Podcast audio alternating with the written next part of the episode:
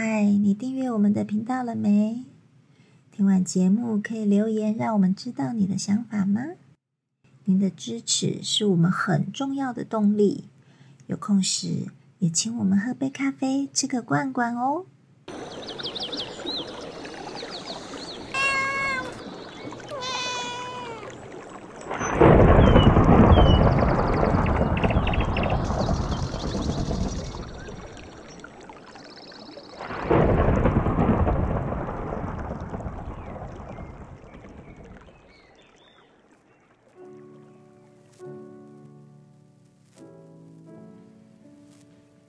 我不要练了啦！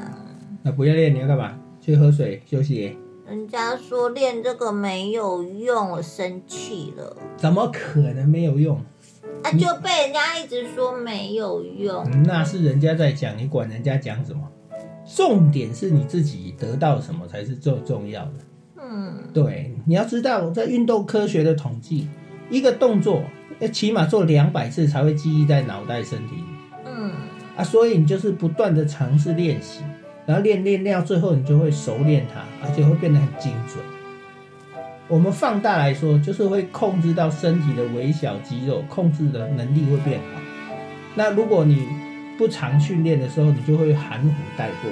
那就像你讲的，你可能之前跟我讲的，哎，我打拳出拳出一拳打到人身上，怎么感觉没有我想象中那么大的威力？对啊，所以人家就说练防身术没有用啊，练了还是打不赢啊。其实不是没有用，而是讲这句话的人或在旁边看的人，他们都是忽略了一个东西，就是熟练。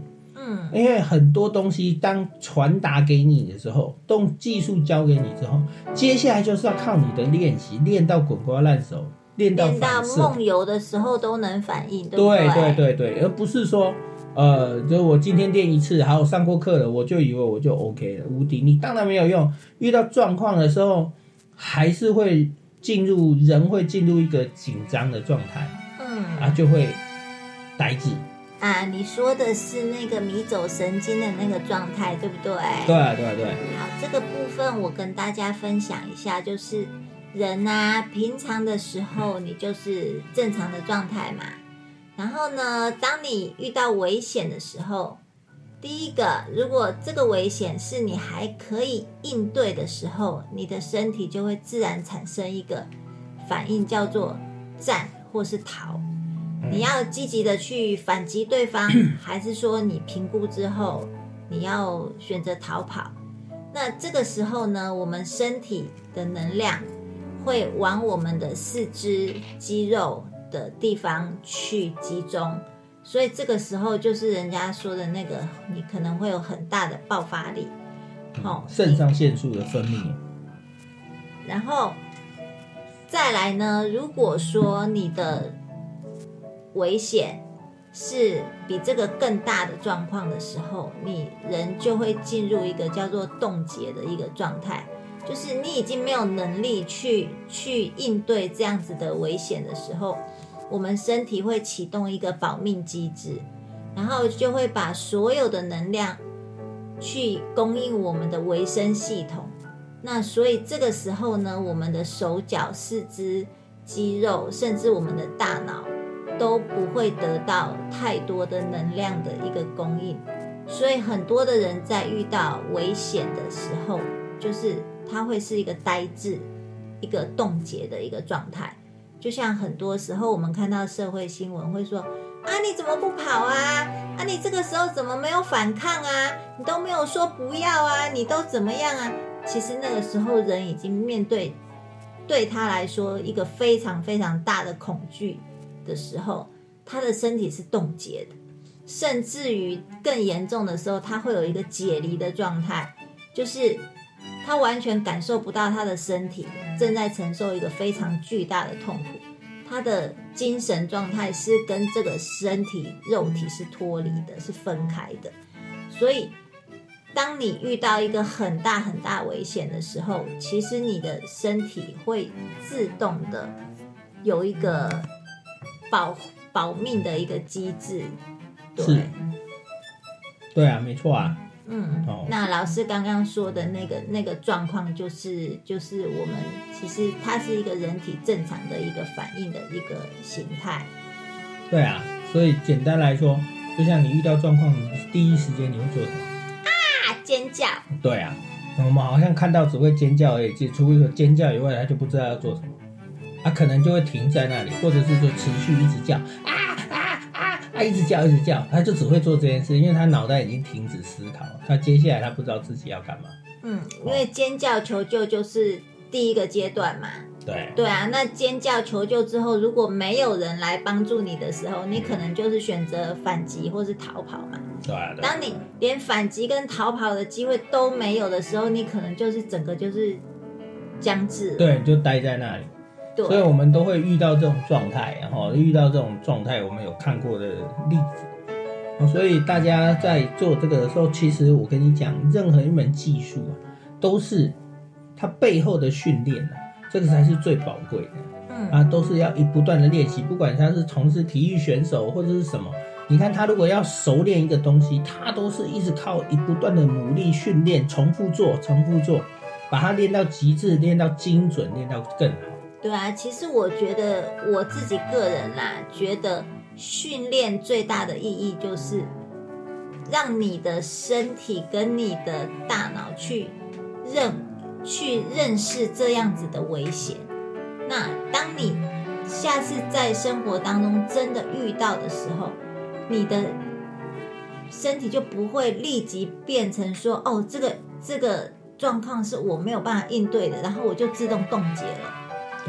其实像我们看到有些人跌倒的时候，他会下意识他就会把手脚放掉，嗯。他整个人就会直接摔落在地上，因为他在过程中他已经把自己放掉了，嗯。他已经停止运作了。可是我举个真实的例子，像我之前做过保全，嗯。那夜间我要去处理突发状况的时候，嗯。那有时候到一些不知名、不熟悉的场所、地方、郊区，那走走走走走走会被绊倒，嗯。哎、昏暗的状态，有时候不小心就会被绊倒。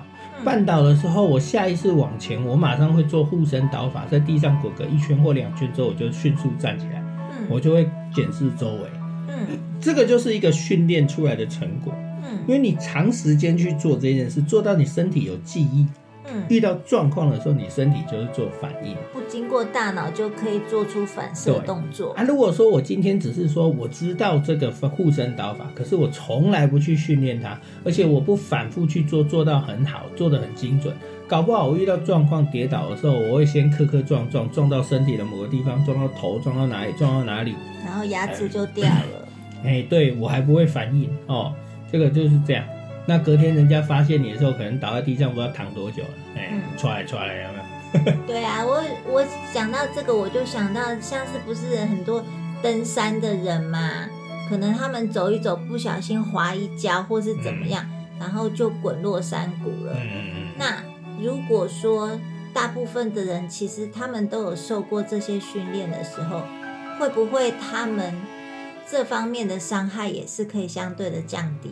一定的啦，就是说，不管你的生日常生活，如果你你平常是有在训练的状态下，你的身体机能各方面都是有训练，那它有反应。当你遇到真正遇到实况的时候，你下意识你的身体就会跟上。